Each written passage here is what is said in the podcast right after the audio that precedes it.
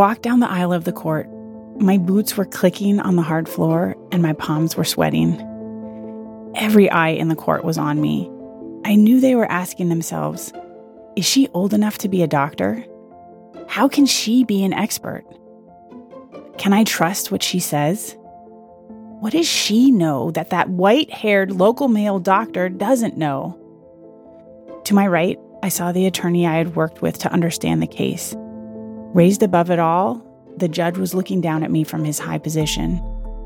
To my left, for the first time ever, I saw the defendant who the system believed had severely injured the child in my case. They stared at me, then glanced down.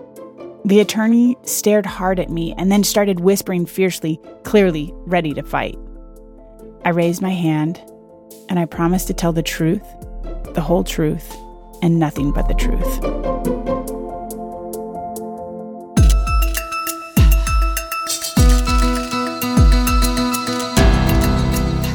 This is EM Pulse with your hosts, Sarah Medeiros and Julia Magana. Lens of Truth.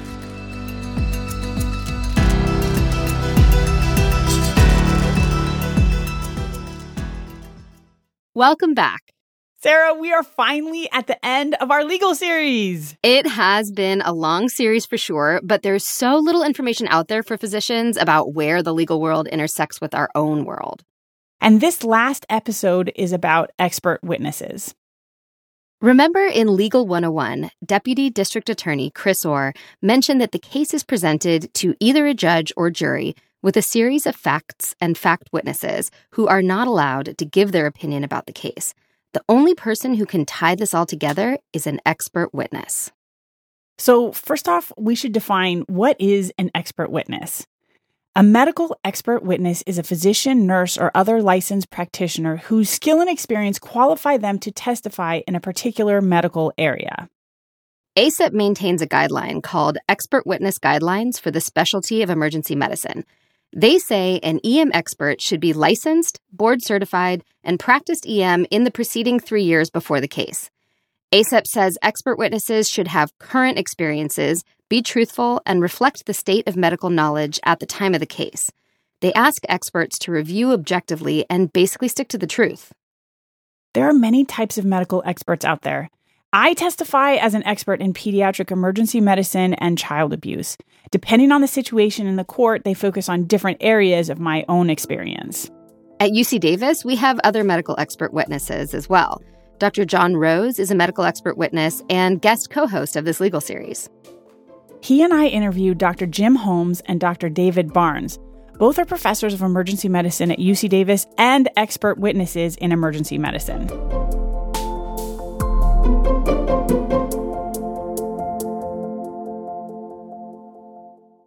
Let me ask you first, David. Uh, how did you get to be an expert witness? Did you put your name out there and do something, or how did you find it happen for you? I did not put my name out there. I wasn't looking for this gig. I was referred to one of the local defense attorney firms by a colleague here at UC Davis. He thought that I would enjoy it. He thought that I might be good at it. After all these years, I don't know if he's right or not, but he suggested my name as someone who might be interested in reviewing a case. And that was probably 10 years ago, and I've uh, enjoyed doing the work ever since.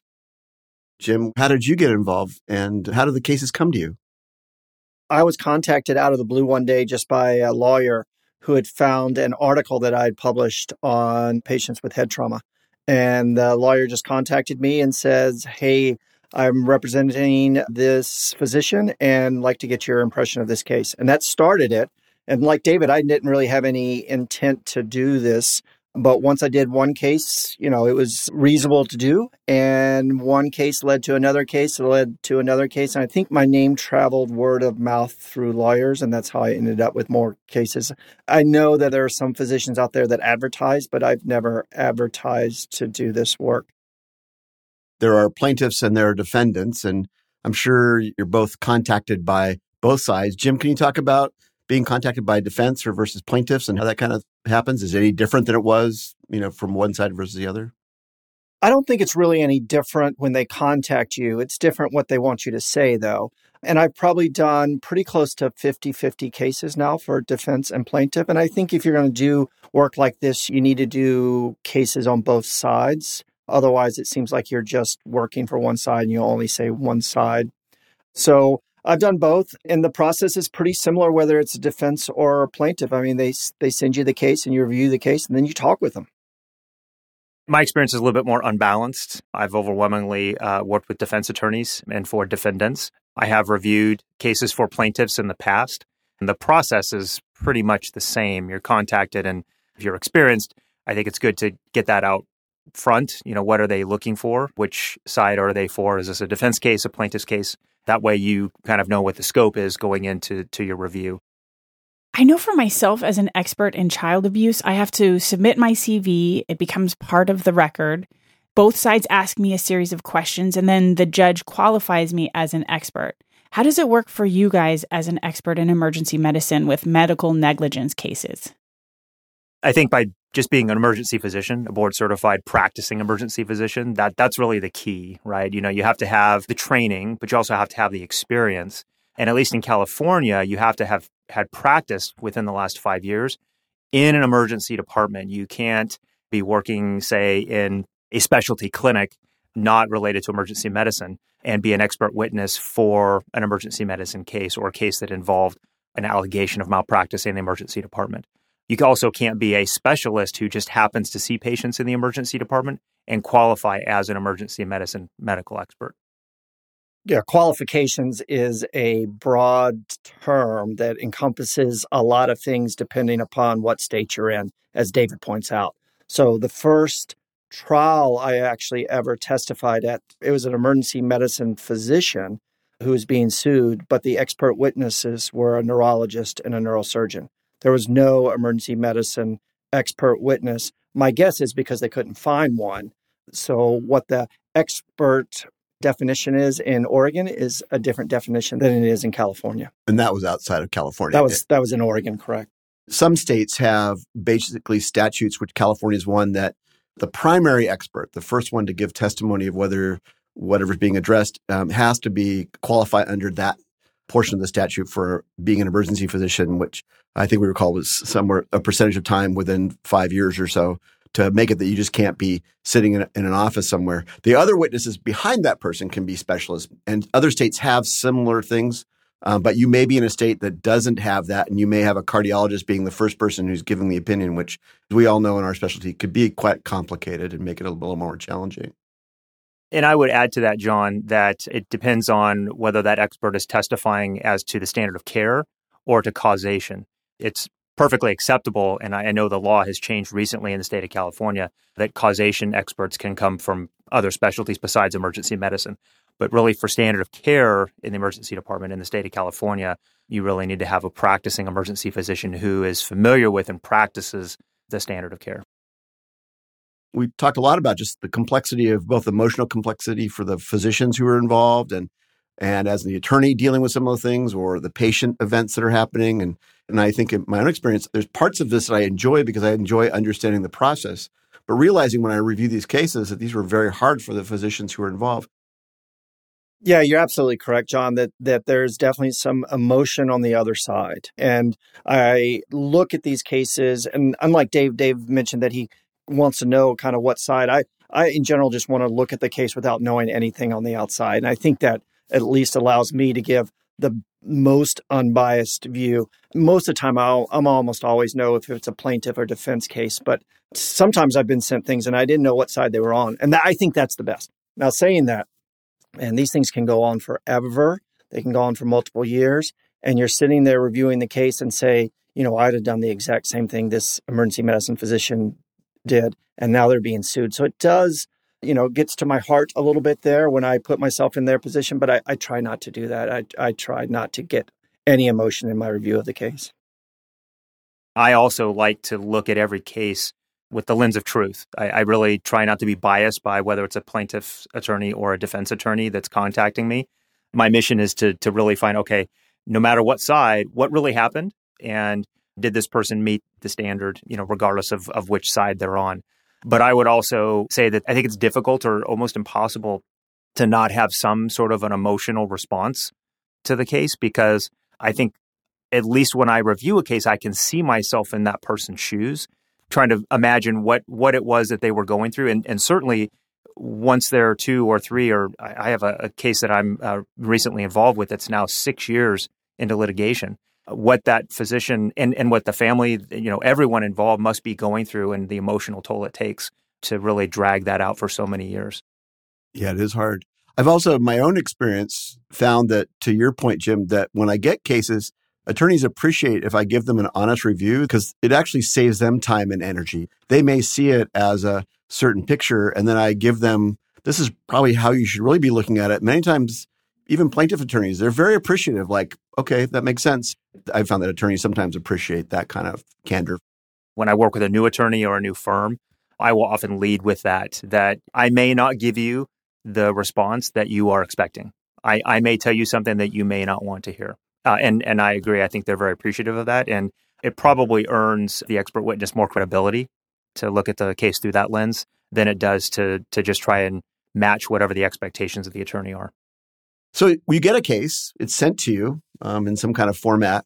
Um, how do you, Jim, how do you begin looking at the case? What do you do?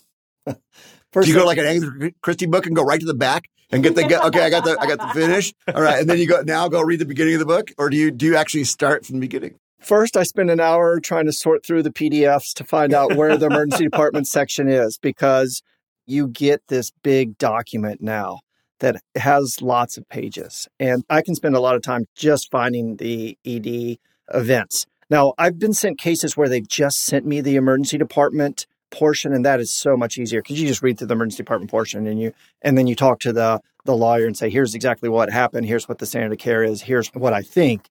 And that's much easier than you get this big document and you have to sort through it. But i always start with the emergency department. I never go to to find the end and then review what happened. I always want to review what happened in the emergency department make the determination what the standard of care is. Did they meet the standard of care then figure out what the true event was the vast majority of the cases that I review come to me electronically. They're either on a thumb drive or they're sent through some secure cloud, and you access this just absolutely huge document, sometimes thousands of pages, that is sometimes searchable and sometimes not. So, really drilling down to the pertinent records for our purposes as emergency medicine expert witnesses, it can be really time consuming and very challenging. Paper records, on the other hand, whereas they're a little bit more antiquated and, and a, lot less common, can sometimes be easier, even though they may be clunkier.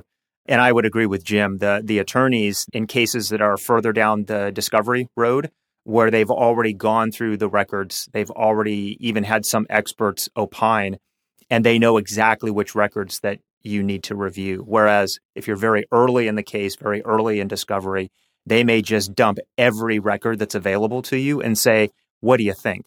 And those are really time consuming and a lot more challenging. So, how do you guys approach this? Do you review the case and then write a prelim review? Do you do a full review right off the bat? Do you get on the phone and talk to them? What are the, kind of the next steps? I I'm I'm so so Julia, if you if the audience can't see this, but all three of us are shaking our heads emphatically no. If they could see us on video right now, our heads are moving so strong to say no.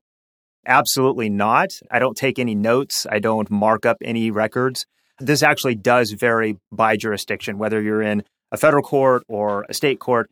But I assume, and, and I know these are the, the evidence rules for the state of California, anything that you write, any type of communication, whether it's an email or a text or you mark up a document, all of that is admissible and discoverable by the attorneys. And so if you're writing something that just happens to be a little scratch, you know, on as a note on the side of a paper, that actually is discoverable. And you can guarantee that opposing counsel is going to drill you about it. I had a lawyer, uh, plaintiff lawyer, once ask for all the electronic communication I had with the uh, defense lawyer. So I, I don't write anything down. I try to review the case and then I let it go for a few days and then I try to set up my call to talk to them and I review the case again before I have the actual call with them but I don't write anything down. We've all learned you, you don't say anything until you're asked to say something, and then they'll help you say it. Though I did learn that in federal court, you have to write it all yourself. In California, the attorneys can draft a preliminary draft of documents for you that you then can go edit. But in uh, in federal court, you have to write it all by yourself. I think most states allow the lawyers to draft your statement. It's very helpful. In federal court, though, the expert witness must compose their written report. The standard of care is generally defined as that reasonable and ordinary care, skill, and diligence as physicians and surgeons in good standing in the same neighborhood, the same general line of practice, ordinarily have been exercising in like cases. The expert in cases of medical negligence is asked to establish that standard of care in this case. Then they provide an opinion regarding any deviation from that standard of care. Lastly, if there was deviation, the expert may give an opinion if the deviation from standard of care caused the patient's alleged injury. This is where it gets even trickier. So you review the case, you look at the issues, and, and obviously, by the time it gets to you as an expert, much of the four components are already there. There was already a duty that attorneys brought, and there's some kind of damage because it got to the point where they had to hire experts. Do you guys are really focusing on standard of care, or are you looking at causation, or how do you approach it? I really look at things initially from standard of care. I really don't look at things about causation initially. I just look at this is what was done. This is the standard of care. Did it meet or did it not meet the standard of care? I'll then start to think about what the causation is. But I'll be honest with you, a lot of times, as David mentioned earlier, you need a different expert witness to say if what was not identified or not treated actually caused the injury that, that the patient now has. And I've said several times, this is below the standard of care, but I don't know if what was not done resulted in what now the injury is to the patient. You need the expert to say if that's happened. I've also said it didn't matter if you gave the antibiotics in 30 minutes, two hours, four hours, this same outcome would have happened. So I, have done the causation as well, but I, I look at it first always from the standard of care. I do the same. And, and, and most of the time, clients that have hired me as an expert witness have focused on and specifically asked me to review through the lens of standard of care. I think causation comes up in a minority of cases, at least the ones that I've reviewed. I've probably reviewed 70 or 80 cases over the last few years, but it does come up every now and then. And, and as Jim suggested, it might be unique to emergency medicine or, or other general practices of medicine that really causation expertise requires a separate witness in most cases. So you've kind of reviewed the case and you've rendered an opinion, and they've decided that that's an opinion that they like you to render, and they're going to keep you on for the case, and they they give your name to the court, so because the court has to basically certify that you are the the expert. Then eventually, usually someone wants to talk to you on the record. You want to have a deposition. It's usually opposing counsel that is uh, deposing because they want to know what you're going to say. Can you talk about your early experiences and as you've done more, uh, what you learned? I will start by saying it is an absolutely terrifying experience. I think opposing counsel who is skilled at the art of deposition, and it really is an art. I had an appreciation for lawyers before I was deposed my first time, but afterwards, I had a, an even better appreciation for what they do. Their knowledge of the material is is impressive. The way that they try to get at your testimony and get you to admit things, like you said, that you ordinarily wouldn't admit if you were given a little bit more time or you were asked a different way it's really sneaky, but it's it's very artful. It's and it's why they're paid the big bucks. In retrospect, I think I knew the material very well going into my first deposition. What I probably wasn't prepared for really was the attacks that would come at me about even my integrity. I remember um, one of the very first times I, I was deposed as an expert, the attorneys wanted to know exactly how many pages I had reviewed and how quickly I can read a page of medical records. And they went through and they tried to calculate up all of the pages that I had testified that I had reviewed, divided by the number of minutes it takes me to review a page. And then they tried to impeach me by saying that I couldn't possibly read that fast. They really try to get at the experts and impeach their testimony, impeach their credibility any way they can. And I was not prepared for that. Oh man, I totally agree. It can be soul sucking to be cross examined. One time, the defense attorney accused the surgeon of lacerating an organ and the NICU nurses of causing all of the rib fractures in the baby that I was talking about. I clearly disputed that. And then they turned on me and said, It is in your best interest to defend the hospital. And I was like, Really? No, it's not in my best interest to defend the hospital. It is in my best interest to tell the truth. I agree. It's uncomfortable. I certainly get more nervous, I guess you'd say, doing a deposition than I do speaking in front of a thousand people or taking care of a septic shock patient in the resuscitation room. Mostly because, as has been pointed out, is they are trying to to do something to discredit your testimony so that you will no longer be the expert witness. That's their job. And I, I, I do look at it kind of as you mentioned, Julia. I look at it as I'm just telling you what the truth is here in the medical records. And that's all I can tell you. I can tell you what the standard of care is, and I can tell you, you know, what was done here and if it met the standard of care. And this is just the truth. And so I try to lean back on the fact that I do have the facts. I mean, I've seen some crazy testimony over the years. That has to be really uncomfortable when you're saying things that sound fairly crazy. I would add that as I had more experience with a deposition testimony and even trial testimony, that what has given me more confidence and kept me sane is to remember that I'm not the one on trial. And even though it seems like it sometimes as the opposing counsel is kind of coming at me, I step back and, and try to find my happy place that I'm I'm the arbiter of truth. I'm telling you how I see things as an expert, as a practicing emergency physician in my multiple years of experience. I'm not the one on trial and really trying to get at the truth and and teach the jury if if you happen to be testifying at trial, teaching the jury about the art of the practice and the truth, I find that keeps me a little bit more sane in front of counsel and in front of a jury.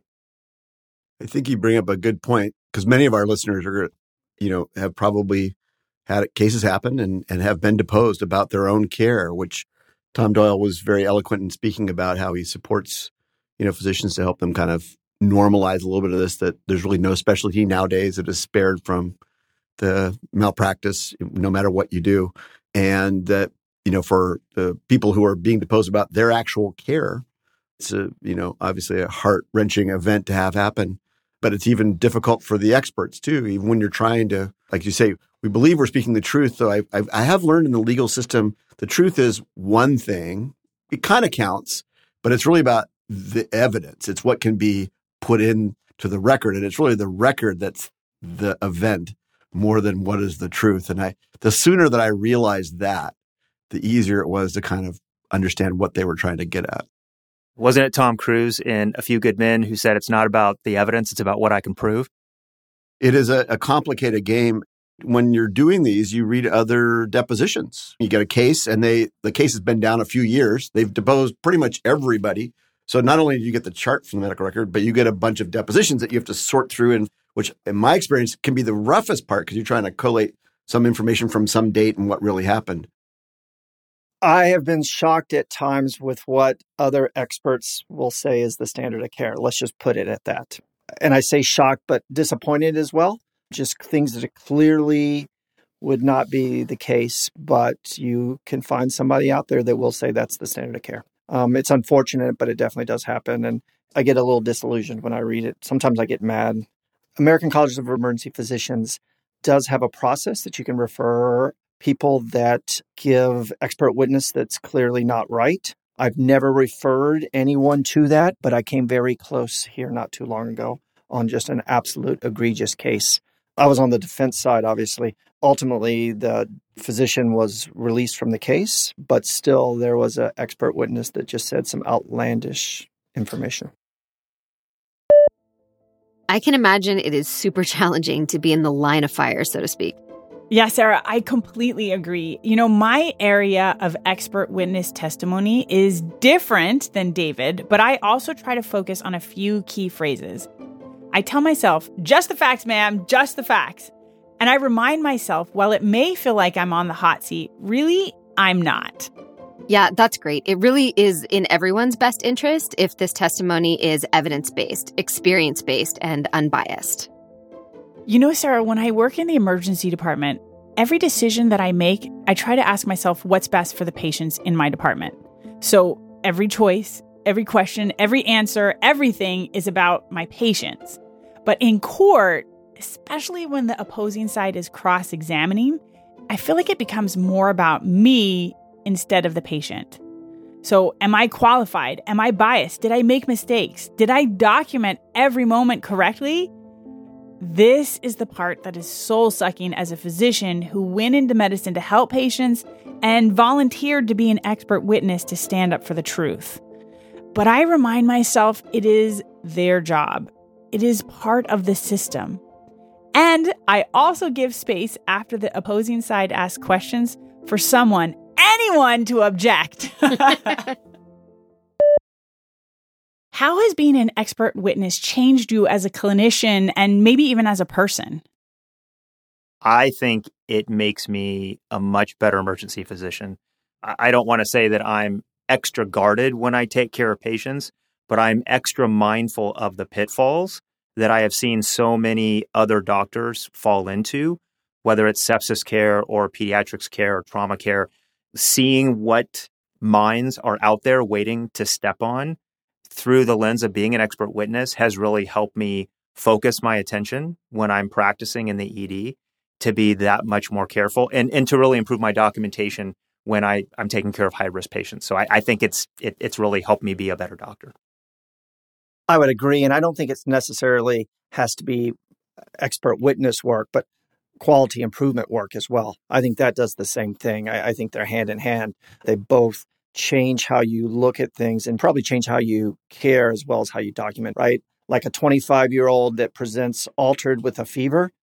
Man, I'm giving antibiotics immediately for that. And it's never meningitis, but I will say I'm not going to wait 12 hours for, you know, things to happen and all of a sudden say, well, you know, now they're obtunded. I probably should give the antibiotics.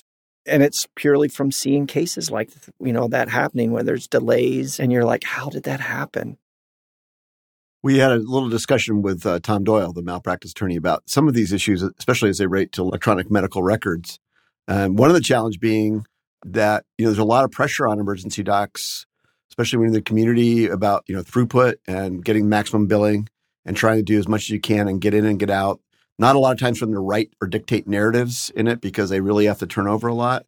Um, which he says the best part for him is if he has an actual narrative that that is put in the chart about the whole encounter the risk that would happen is that something gets checked that's part of a, an auto import or part of a template that they've set up because they're setting up things for speed and for billing. But in their template, they didn't realize there's a pitfall put in there. And so they have someone who has a, a missed fracture. It's not the case that you thought was super sick and that may be the one. It'll be some small case that you don't remember. And they came back, it was a misfracture you had. And you commented on this, their nose rumen in their ears. And the attorney will ask you, Did you look in their ears? And you'll go, Well, no, it's their ankle then why did you mark that you looked in their ears? And they go, well, that's a mistake. Well, what else on your chart's a mistake? Because you just made that mistake.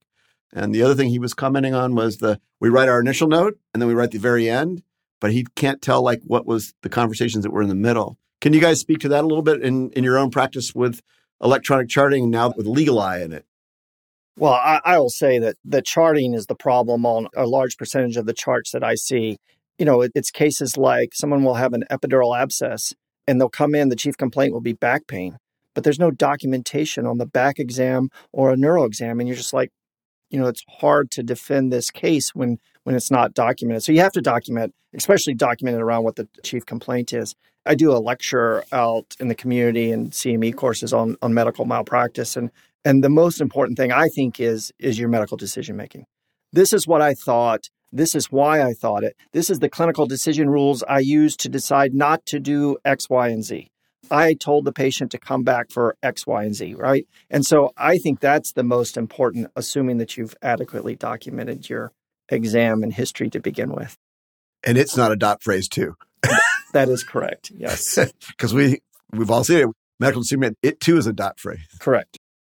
Yeah, I, I agree 100% with Jim. I've, I've found that in the cases I've reviewed, the the medical documentation that is thorough, especially in the medical decision making section, overwhelmingly will favor my opinion towards if, if I'm doing a defense case. It really helps me get into the mind of the physician and helps me understand that they were thorough, that they were competent, that they evaluated for these high risk conditions associated with the chief complaint.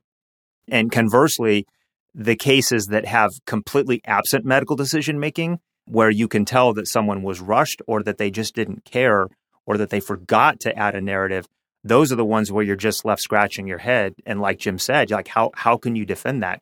Oftentimes that'll come down to what attorneys call usual and customary practice, where an overwhelming or disproportionate amount of the testimony will be spent uh, with the physician really kind of clamoring back their own credibility. Like, well, no, no, no, this is what I usually do. And the opposing counsel saying, well, yeah, but how do we know that? You know, my documentation takes me a little bit longer, but I am more thorough and I'm more confident that what I've put down is going to be defensible. You can sleep at night. I sleep very well at night without medication. Thank you very much. But I think, you know, for many docs out there who are have had this happen to them, it's an immensely challenging part of their career and it, it impedes both their family lives and social lives and such. And they're professional. And, uh, you know, we know that this is very, very hard, but it is kind of the nature of what we do. Anything else you think that we should know? I just give a point to the audience to please document your charts and your medical decision making as as good as possible. And the second point to the audience, I would just say be kind to the patient. There's plenty of data out there that shows that patients that like their providers sue much less than patients that have bad experience with their providers. So be kind to patients. A little bit different, I should say, in the emergency department as opposed to the clinic because we have just a small snapshot of time with the patient, but be kind. I would echo that. I think every every patient wants both a kind physician as well as a competent physician. If you have to choose between those two things, competence will always outweigh kindness. But to do both, I think, is in everyone's best interest and certainly what I strive to every shift. In terms of the expert witness piece of this discussion, for those interested in, in becoming expert witnesses, what are the qualities that um, a firm would be looking at or value in an expert witness? And I think being honest, being humble, looking at things again through the lens of truth, really trying to find out what you actually feel was the standard of care, uh, whether it was met or, or was it not, and uh, not trying to play to any one side in particular. Being responsive, returning phone calls and, and returning emails in a timely fashion. I, I think uh, counsel very much appreciates that and it earns their respect and will probably keep them coming back to you in the future.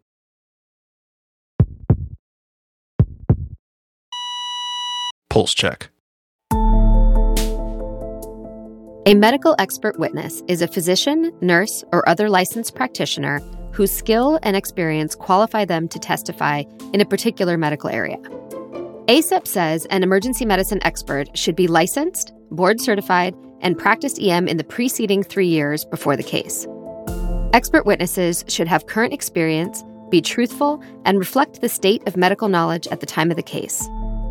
In medical liability cases, the first question for experts is Does this meet standard of care? The next question is did the deviation from standard of care cause the patient's alleged injury? To protect yourself in medical negligence cases, our medical experts recommend being purposeful with documentation and doing the best we can to provide competent and kind care.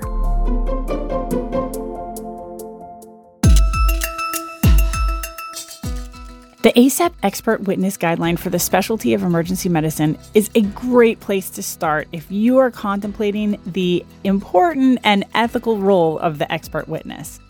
Ask yourself Do I have the interest and ability to be an expert witness? The world needs ethical physicians that can apply experience and evidence to these cases. Follow us at EM Pulse Podcast and share this episode with a friend. Thank you to our department for providing internal quality review for us to learn from. And thank you to OM Audio Productions for quality recordings. And thank you to our audience for supporting us in this journey. See you next time.